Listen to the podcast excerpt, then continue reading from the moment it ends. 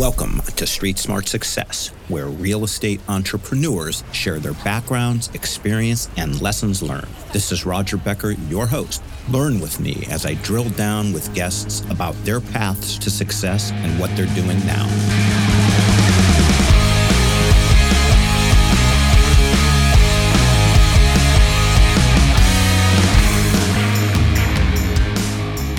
So today we have with us a man who has done so incredibly well by very intelligently uh, identifying a asset class maybe two actually two but mostly one asset class in one geographic market. He's not all over the country with you know funds and nine different asset classes. Incredibly focused very very experienced and therefore very successful in South Florida. And he is the president of Current Capital Real Estate Group. He is Todd Nepola. Todd, welcome back to Street Smart Success. Well, thanks for having me for a second time, Roger. I appreciate it. Yeah, and uh, I should say a good guy to boot, but uh, which which is also true.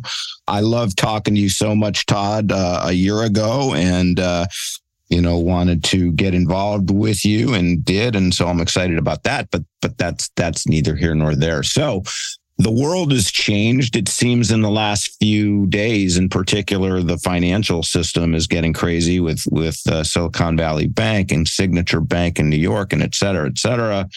Interest rates last year went up. It, I, I think it it a more precipitous pace than ever. And so since last year, what the heck's going on, man? What what what are the tea leaves telling you? Well, your guess is as good as mine, I guess. Uh, we would have to sit down with Jerome Powell to find out a little more information. But you know, it's you're 100 percent right. The world has changed a lot in the last three days alone. I mean, since Thursday night of last week, when uh, Silicon Valley Bank announced their problems, I think people realized this could become systemic, and you could have a run on the banks. And that's going to change the lending game at least in the next well probably for the rest of this year at least. You oh you think for the rest of the year? I think for sure. I think that you know uh, it's not even just the interest rates now. I have a lot of friends that are bankers and i was on the phone with them on monday and tuesday a lot trying to find out you know what do i do? What do you think we should do as far as moving money around looking for fdic protection? You know they're not going to tell me the ins and outs of their banks but what they are telling you is they know the Fed's going to change the rules on these smaller banks and how they lend. And let's face reality, everybody's pointing a finger, uh, you know, saying signature, uh, uh, Silicon Valley Bank, excuse me, is the worst bank. But if you look at all the billion dollar companies they helped start with credit lines and loans when JP Morgan wasn't going to give those loans and Wells Fargo wasn't, this is a problem because these are the banks we need in America to fund entrepreneurs. And you're going to have a harder time getting a loan, much harder time. Okay. And, and you know, when you talk about Silicon Valley Bank, they were, like you said, they were kind of, you know, they're here in in the valley which this that's where i am and yeah i don't need to repeat what you just said because why be redundant but but i guess the question then becomes so clearly you know if i'm a startup if you're a startup and uh, you know as of right now good luck but i guess my question is is where does the rubber meet the road in terms of the stuff you and i do which is tends to be real estate centric yeah another great question I think if you need a loan in the next 30 to 60 days and you're trying to do a deal, you're not going to get it done.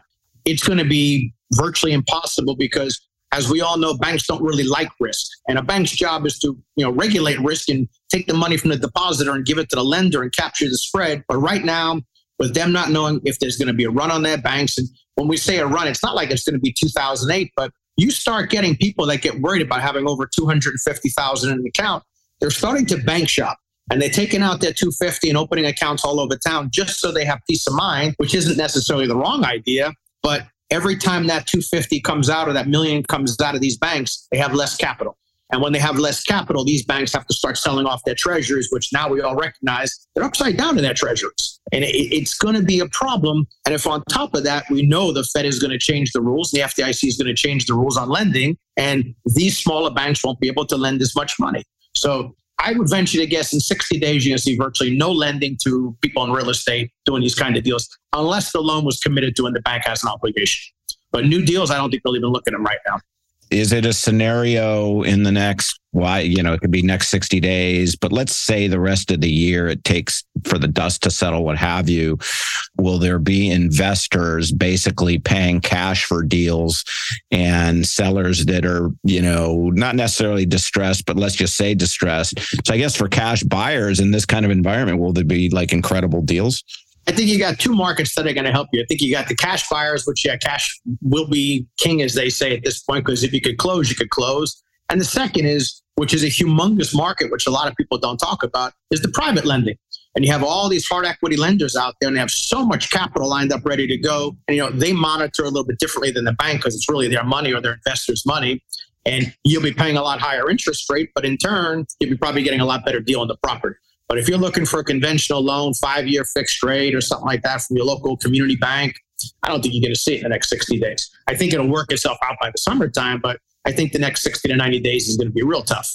Is there enough hard money out there because in my mind it's like and i think you've probably already convinced me i'm wrong in this perception but when i hear hard money and maybe it's because this has been my exposure to it i think of you know hard money guys against house flippers. That's what i think you know the guys that charge the house flipper 12% or mm-hmm. 13% or whatever the heck it is.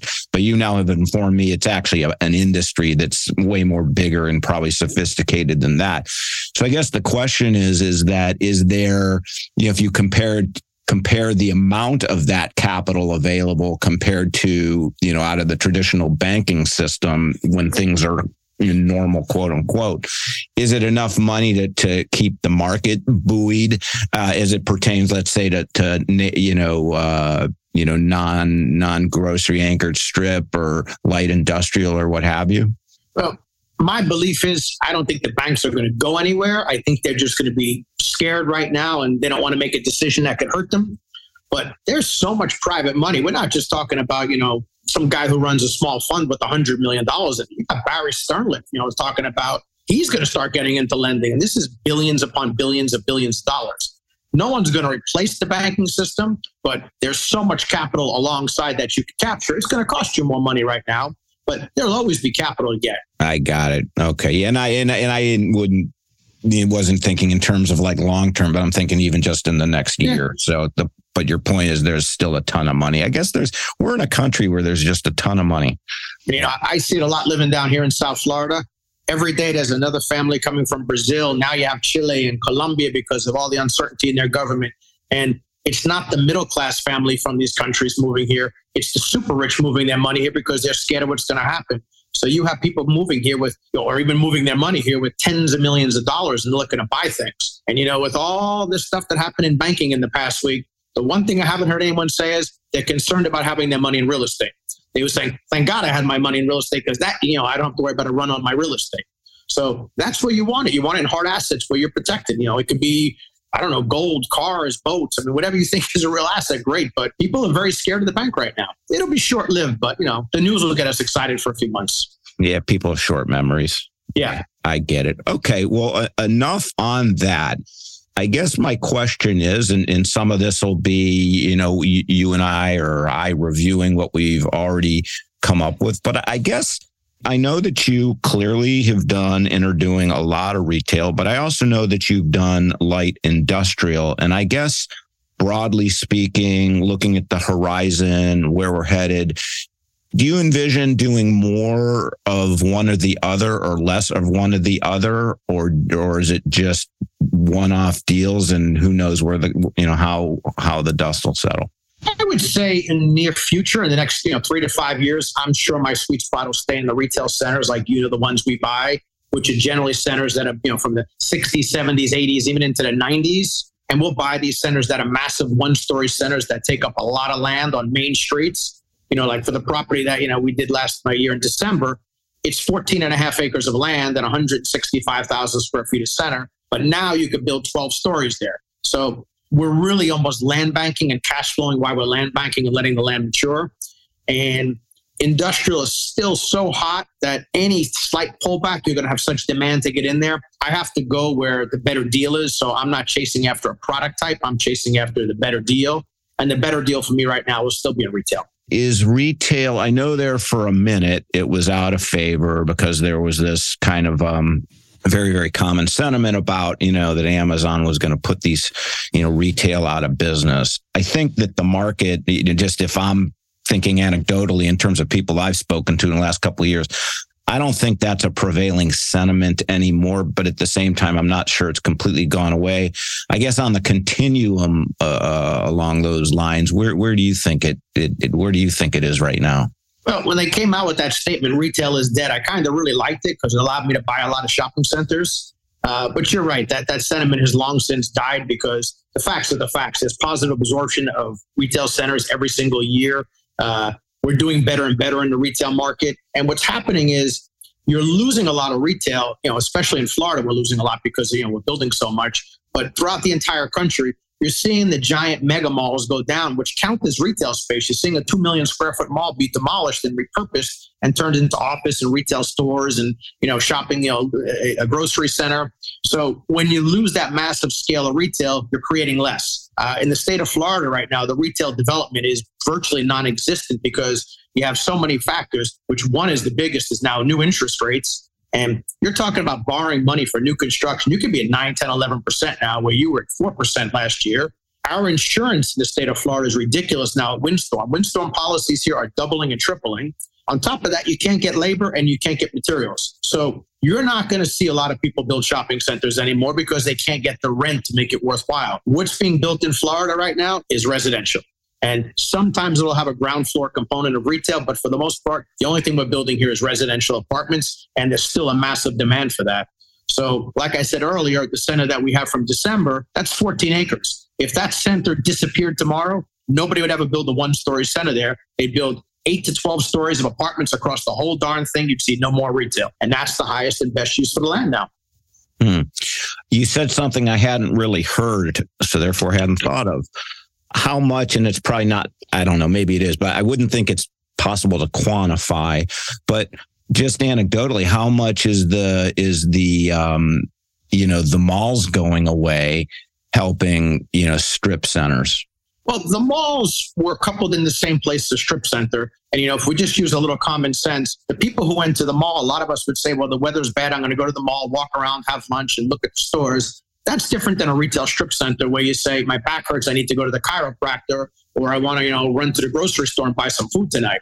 So they're both classed in the same retail category. So when you hear about all these massive numbers of vacancy in retail, you could be talking about one Sears that went out of business, which was 300,000 feet, and saying, well, there's 300,000 square feet of vacancy to absorb. That's not really related to, you know, a guy who has a, a 50,000 square foot strip center. So that number was offsetting to a lot of people. But now you're seeing all those big buildings be demolished and repurposed to new uses. But you don't think Todd necessarily maybe this is what you're saying, but I'm just look, trying to look for clarification. You don't necessarily think the people that, like you said, oh, it's a rainy day, I want to go look at a bunch of stores. So that that traffic isn't necessarily now going to strip centers per se because it's just a different animal. I, and I don't want to put words in your mouth, but I'm just trying to see what you're saying they're two different experiences, and everything is, I guess, based on an experience. But what I will say is the malls are going to be around. And I go to the mall, probably everybody goes to the mall. And some people say, well, I don't buy as much in the mall, but there's still a purpose for a mall, except it's going to be best in class. If I think about now the area where I live in, there's probably five or six malls, seven malls that are over a million square feet within 10 miles of me any direction. I would venture to guess 90% of those will be gone in the next 10 years or less because the land is too valuable and those stores can't thrive. So now instead of having as many opportunities, you're pushing them. Like, for example, where I live in South Florida, there's the Aventura Mall. That's best in class in this area. There's Sawgrass Mills Mall, best in class. But then we have some other malls, I don't want to say their names to offend anybody, but they're just older malls and they're sitting on hundreds of acres of land on major intersections and they're going to knock them down. That's just the inevitable choice. Mm, got it. And, and it'll be residential primarily. You know, what they're doing, and I see it a lot here now, is there are retail, but it's retail to the street where you park and pull up and go in. It's a lot of restaurants and movie theaters and bowling alleys and improv clubs. So it's experience. People don't really necessarily want to walk around the Sears anymore or J.C. Penney, but they still want to go and have fun with their friends and play pool and go to a bar. So that's there. But when you have all this land, the best way to create traffic is if you're going to take it, well, let's also build 1,600 apartments so we have built in customers for this. And it works very well. When you see them doing it, it's been very, very profitable. Got it. Yep. You know what? Nothing, nothing stays the same, man. I mean, things are mm-hmm. always changing. You see that everywhere. So I guess given the dynamic that you've described, that it's become it's almost not impossible, but it's become very difficult to build, right? Because of all the headwinds, the economic labor shortage. You, you, just can't you can't pencil new developments. That being the case, you have no new product. You got increasing population. Uh, people understand that you know there's there's absorption, so occupancies are strong. So I guess is that impacted the the pricing? You know, is it is it getting just harder and harder because you have more and more competition, or what's the landscape? Yeah. You know, I can only speak of the Florida market that I'm in, which is basically the East Coast, Jacksonville, all the way down. So I'm no expert when you leave the state. I mean, I know Florida pretty well, but with the population growth we've had and all the residential that's being built and all the people moving to the state, which I fully support, and the lack of new construction for retail and the fact that they've demolished so much of it, yeah, it's driven the right the prices of retail to the moon. I mean, it's really gone up a lot, and there's really no way to turn it back. There's just not enough retail anymore, and you could drive down any street you want in South Florida market. You can go in Fort Lauderdale, Miami, and unless the owner's repositioning something, there's no vacancy. And as fast as one store comes out, another one comes in. And you'll see a lot of times it'll be like a store you'll never heard of. A mom and pop store has been there for 30 years and they leave, and all of a sudden Starbucks wants that space and Chipotle wants that space because there's no new spaces around. So I guess oversimplistically, what a cap rates look like today compared to you know a few years ago or five years ago or, or even one year ago. Well, that area is a really great question too, because that is still what is a big disconnect. And I think that's the problem we have in real estate right now with seeing some, you know, velocity of trades is that sellers still have a cap rate in mind that they could have gotten in 2020 or maybe even 2021. But we're in 2023 and it's an entirely different world.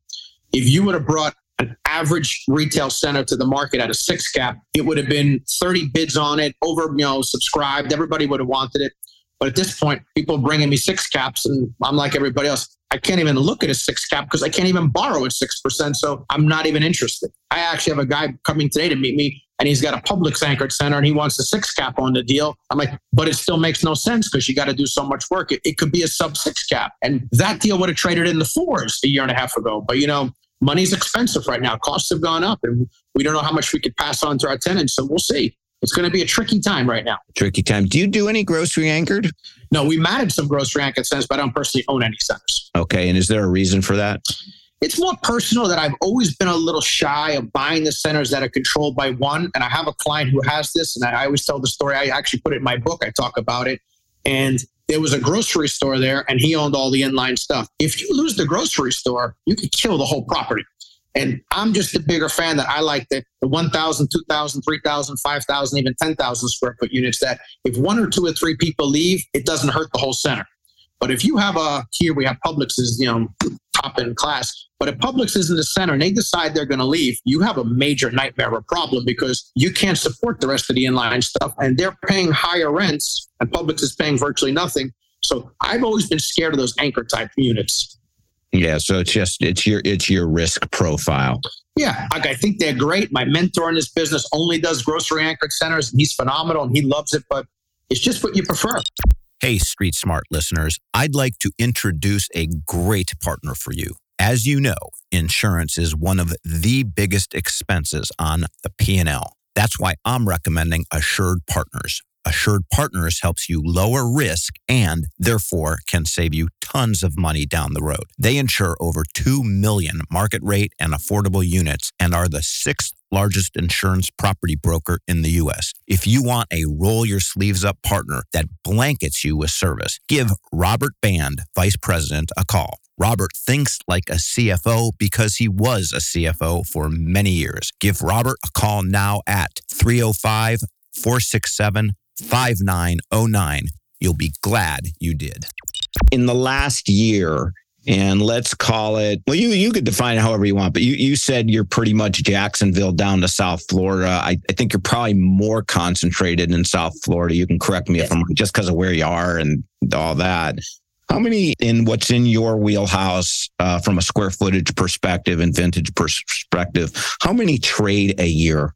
As far as we trade a year, you're saying sales? No, no, no. How many? How many? Not necessarily you, but just how many get bought and sold a year in your market? Oh, probably count them on a hand. I mean, it's it's very few shop, you know, Class A centers get sold.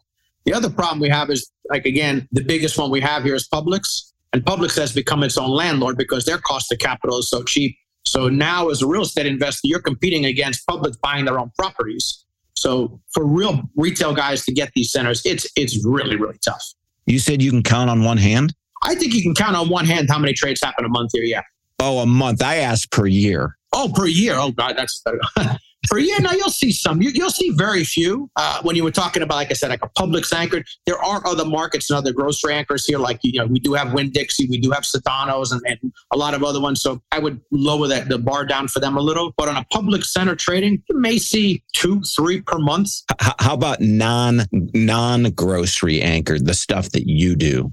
Those trade a lot lately. Like in the last six months, very very few because of the change in the, the number to borrow. But you, you do see a lot of those trades. What's a lot? statistic I'd hate to guess on, but I mean, I, I guess just from looking at the the news, let's just say Broward County, there's got to be 30 transactions a month at least. Oh. Oh, so so this so that that's yeah. that's that would be so that is some velocity, right? I mean, that's a few hundred a year. Oh yeah. And I'm thinking like it seems to me like you do stuff you know, in the hundred thousand square foot range, probably some maybe less, but some more. But is that a general brushstroke? In that size, you're going to see much less. I was speaking of just good centers that would trade, that things that, you know, people could buy. But yeah, when you get into 70, 80, 90,000 square foot, you may see two, three a month. Okay. What What is the smallest center you would do? I love real estate. I actually had this conversation with another bank yesterday, and they were saying, you know, our lending limits are going to be brought down, but still consider us. And I said, I love the deal. So I know that it doesn't make great sense to buy small properties because a small property takes just as much time as a larger property. It's the same management, the same headache, but a smaller return. But I really enjoy them. So I would buy a small center all day long if I thought it had upside. It really wouldn't matter the size. I just enjoy it. I'm very lucky I have the team on board with me here at Current Capital that helped me do all the work so we could handle it. So I, I would buy, I'd buy a 5,000 square foot center. I'd buy a 10,000 square foot center if it made sense. Okay. And if you do those, you just do take those down yourself or do you, do you bring yeah. partners in? Yeah, on deals like that, I always say any deal under six, seven million dollars, it's not beneficial to bring partners in. It's just much too small. And the cost of, you know, the legal fees and putting the whole deal together to bring on partners to raise that little bit of money, it's not worth it for me. Uh, it's worth it in the beginning if you're starting out. I think it's great, but when you get to a certain level, it's better you just put a cap and say anything below here I'll do separately, anything above here I'll do with teams and partners. So that's how I always do it. Yes. I see. And then are you right now, are, are you focused? And I asked this at the top of our conversation and you answered it. You know, you're you're you're clearly retail centered as I mm-hmm. as I, I kind of knew. Do you do have you done any industrial deals over the last couple years? Well, you know, I've told everybody this. I think we've acquired about six, seven hundred thousand feet of retail in the last two years, and I bought one warehouse building for ten thousand feet, and it wasn't a good deal. I bought it because I bought it because it was near my office, and I said I'm just going to buy it because I want to park some money and I like it. Now it's turned out to be a good deal because we've had to go in and modernize the building. We changed all the doors and the windows, nah, nah, nah. But it wasn't a home run. I just wanted it because it was small bay warehouse. So sometimes you could buy those. It's like some people want to buy an antique car. I bought that. Two years later, it's a great deal. But when I bought it, the return was not impressive. No investor would have looked at this deal and said, Yeah, I want in so much. I see. I and that's the problem with industrial now. They're not great deals. But there are people with plenty of capital that are buying them saying, I'm not worried about now. I'm worried about five, ten years down the road. And that's great. That's not my investor profile. I need to have a cash flow return now, but it works for some people and God bless them. Yeah. Well, it's, it's like multifamily in San Francisco. And d- mm-hmm. despite what the the rumors of, of or whatever about San Francisco, it's yeah, there are some areas with some serious homeless for sure, but most of the city isn't like that.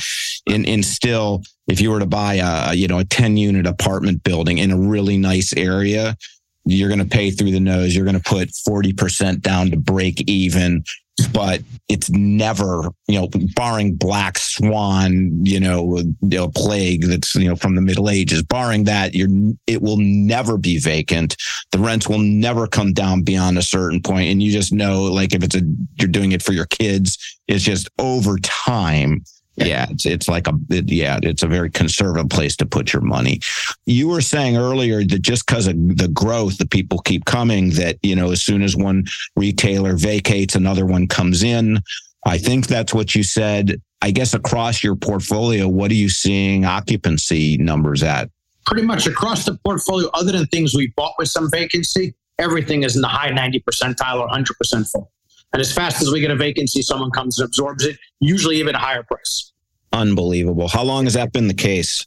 hate to say since they started giving out free money, but pretty much since they started giving, we were in really good shape before COVID. I mean, we had a lot of sleepless nights when COVID hit and had a lockdown. But once they started with the free money and tenants started getting, you know, free rent checks, because in Florida there was not, we're not in any residential, so there was no rental forgiveness. But the government, the cities, everybody was given free rent. So even tenants that weren't going to survive weren't going anywhere because they were getting money from the city that were paying their rent. And every month we were receiving so many checks from cities. So you weren't losing any tenants that would have gone out of business if it wasn't for the subsidy. And on top of that, people were getting all this free money and they used to work from home and now they got some free money in their hand. They want to start a business. So the growth had been explosive. And it's not just my centers. I'd like to say I'm so smart and so great, but it's every center down here is full historically when a when a when a, a bad recession hits what are the what do the numbers look like then? The last bad recession i would think would really would go back to 2008 when you know the, the market imploded and there was a lot of fraud in the market. So it recovered very quickly. And that's like what i'll say about even now. People are very scared but these things last a short time. And i know a lot of people had a horrible time with covid but even covid is kind of behind us now too. So you just got to be able to weather a storm and get out of it so I don't think people, if you're not over leveraged and in big financial trouble, you should never panic when things get bad. You just got to find a way to make it through. You got to maybe cut some expenses. You got to be careful. Maybe you don't do any improvements on the property. But we really don't see a, a very big vacant market down here. Now there are areas that have, you know, whether they're building a train. I know they were building the Brightline train here, and a lot of places got knocked out because there was construction in front of them.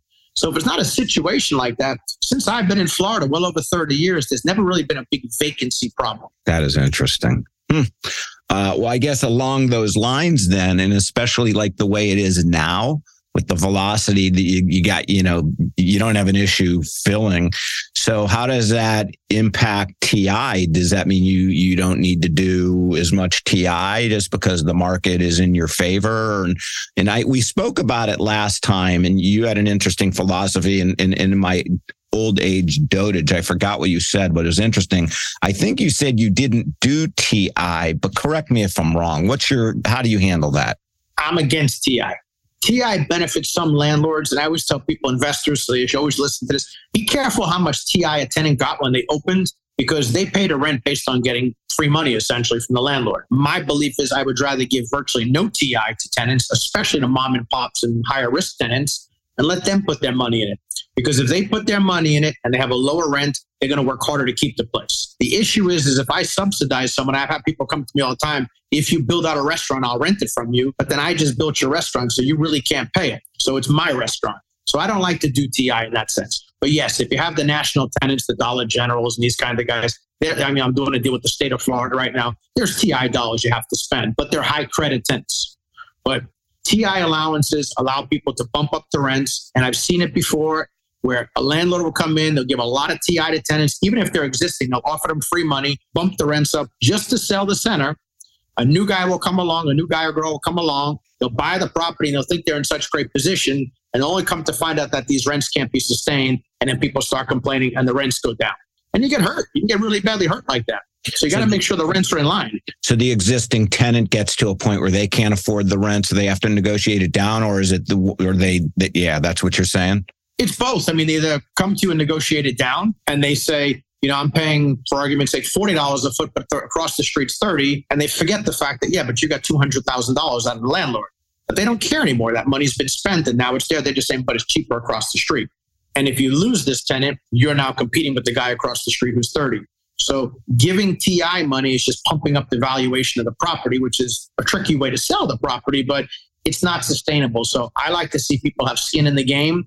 And I can tell you, if a, a tenant comes along and they put their hard earned money and I mean, I have tenants, I see them with their families and their kids, and I think there's nothing better. I did it with my father, you know, painting the unit, working on the floors, putting in the furniture, they're buying things at IKEA. You do that, you're very invested in your unit and your space to make it work. These are people who work till 11, 12 o'clock at night. I have some nail salons that are there at 11 and 12 o'clock at night on the weekends, on Friday and Saturday, because they're going to make sure they can pay the rent. And if you just opened the nail salon and gave somebody all the money, I don't know that they'd be that personally invested in it.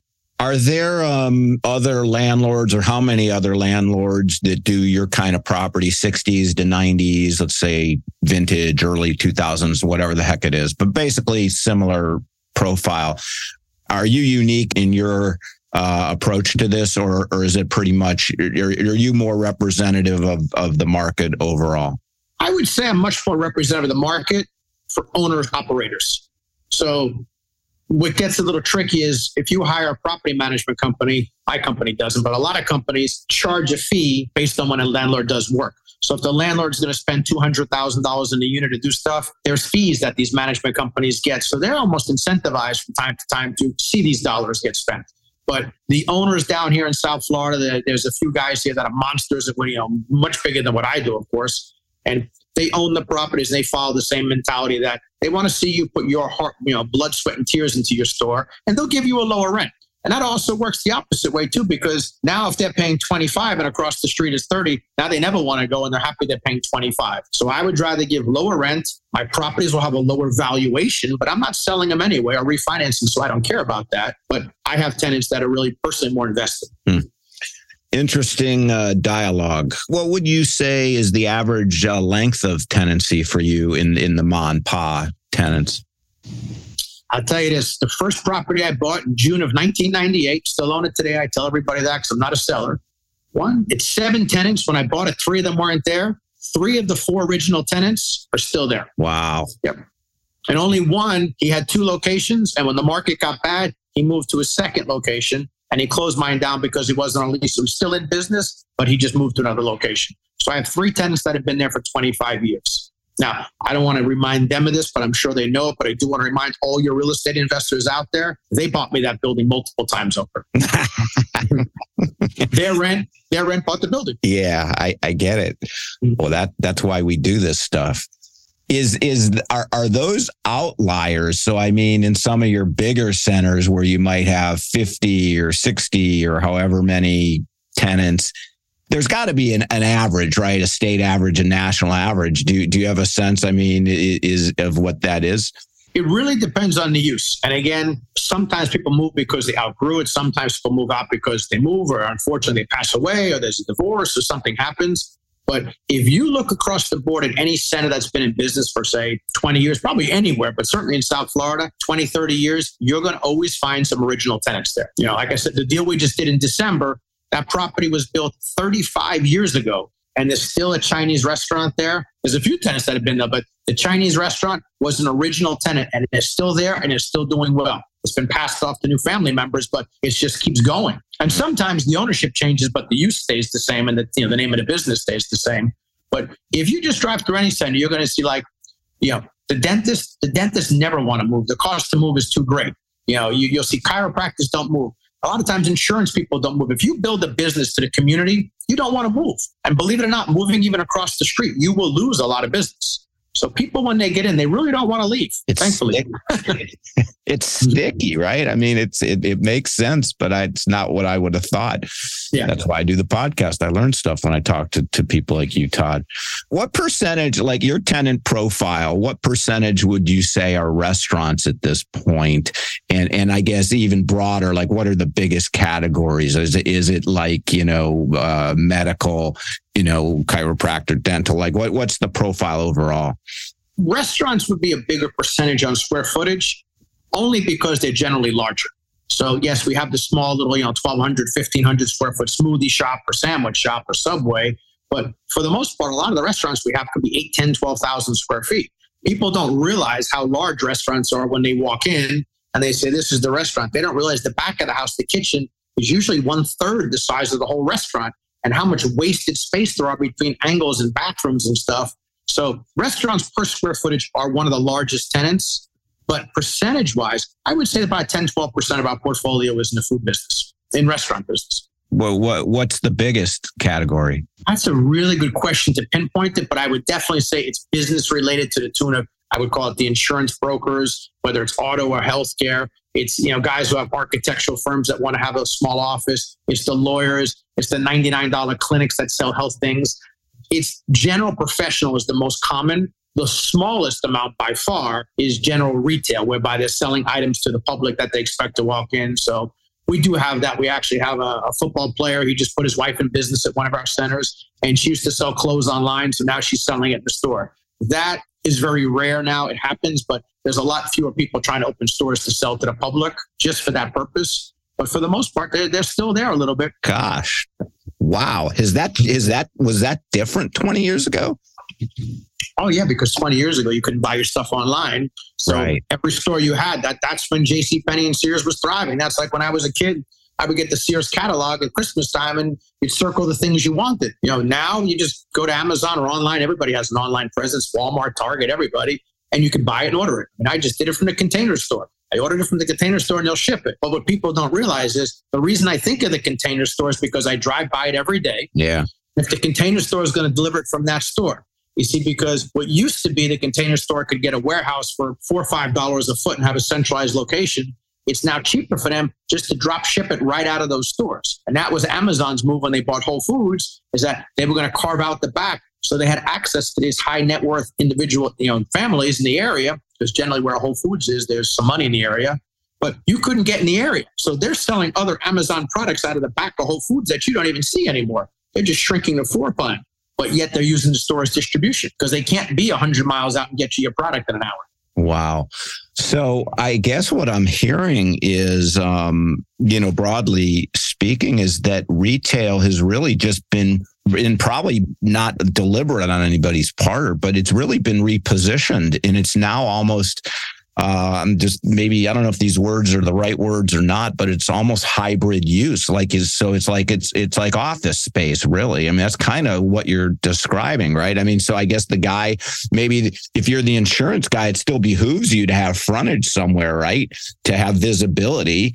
Uh, which you're not going to get in an office tower. And so it's almost this hybrid utilization. Is that correct? Well, you hit on one thing there about the office. So that's one market that I was never really involved in. It was never one of my favorites. The office market, I think they're going to have a lot of problems. Uh, I could tell you, I don't see people ever going back to work the way we Americans did pre-COVID. Uh, and I think it's almost funny because when we hear about the Europeans and how they take three hour you know rests in the middle of the day, and we're all so jealous. Well, we're kind of going that way a little. We're trying to get to four day work weeks or the hybrid where people are working three days in the office and two days outside. But what's also happening, we've gained a lot of tenants from this. There's a lot of people who don't want to be in an office building anymore because they don't want to interact with so many people. And they're afraid if there's a lockdown, they don't want to ever have a problem where they have to be in an office. So they prefer a storefront. It's like having a house versus living in an apartment. A storefront is yours. If you want to come unlock the door, you can. If you want to be left alone in there, you can. If you're in a 200,000 square foot office complex, you got to share elevators and ride up with people. So we've seen a big migration out of office into the retail centers for people opening their businesses. Right place, right time because of your your genius and a little bit of luck. Didn't hurt. I've only had to be here for 25 years to be right. Sometimes you just have to wait. That's uh, out of office, and who, who would have predicted these things? My my yeah. goodness gracious! Wow. Okay. Well, I mean, this has been unbelievable as it was the last time. I guess uh, before I let you go, so when you take over a center that there's obviously a value add component, otherwise you're not going to buy it. And it sounds like the the occupancy is not an issue. Do you go in knowing, well, you're just, or, or, or sometimes maybe it is, is it, hey, I'm just going to fill this place up with like kind tenants, or is it that you're going to upgrade the premise and therefore get higher end customers and, and and then change the profile of the tenant base? Or is it pretty much no man we're just going to max out what they're currently doing but we're going to we're going to get more tenants and, and raise the rents? Yeah i don't know am I, am I making my the question clear yeah absolutely uh, it's a very simple answer what we're looking to do is to take care of our tenants And we want to give them the best experience too, because they're there every single day. And we love the customers who come and the clients who come, but we're trying to make the experience for the tenants special. So we want to find things. So, for example, if you have a shopping center, it's a large center like one of the ones we have, you want to make sure there's things there. So if one of the medical office wants to open there, they need to know that their staff could walk a few feet and get a coffee or a sandwich. So we try and put things and they help each other. And we need to know that they, they correlate with each other. So therefore they could coexist. But we generally go into centers, like you said, when we say value add, we're looking for centers that people haven't necessarily mistreated, but they haven't put any new modernization into it, which is like the LED lighting, the camera systems that people want at their properties, the landscaping, you know, modernizing the facade, maybe taking down barrel tile and putting up new modern metal, just enhancing the property. You don't have to rip a whole center down to shreds and rebuild it and retenant it. You just got to make it beautiful for what it is in today's day and age. And if tenants can coexist and has things to do, you know, we have a VCA hospital, one our properties, and that was the reason they came was because right next door we have a Walgreens, and in the property, that's a big plus to them because they know that they could go over there and they could grab a, a soda or a juice or something. We have a market, so they can go over there and get a sandwich at lunchtime. If they don't have that, they have over 20 people working there. Their entire staff has to leave our property and go elsewhere, and they don't want that just like any business owner would like to keep their employees nearby. So these are the kind of things we do to make the centers better so everybody could do better together. Hmm. Todd, what would you say? You said 25 years. What would you say is uh, the most important lesson or lessons you've learned? Great question. Uh, I've been very lucky to be in the real estate business, as I think everybody's been pretty lucky to be in it.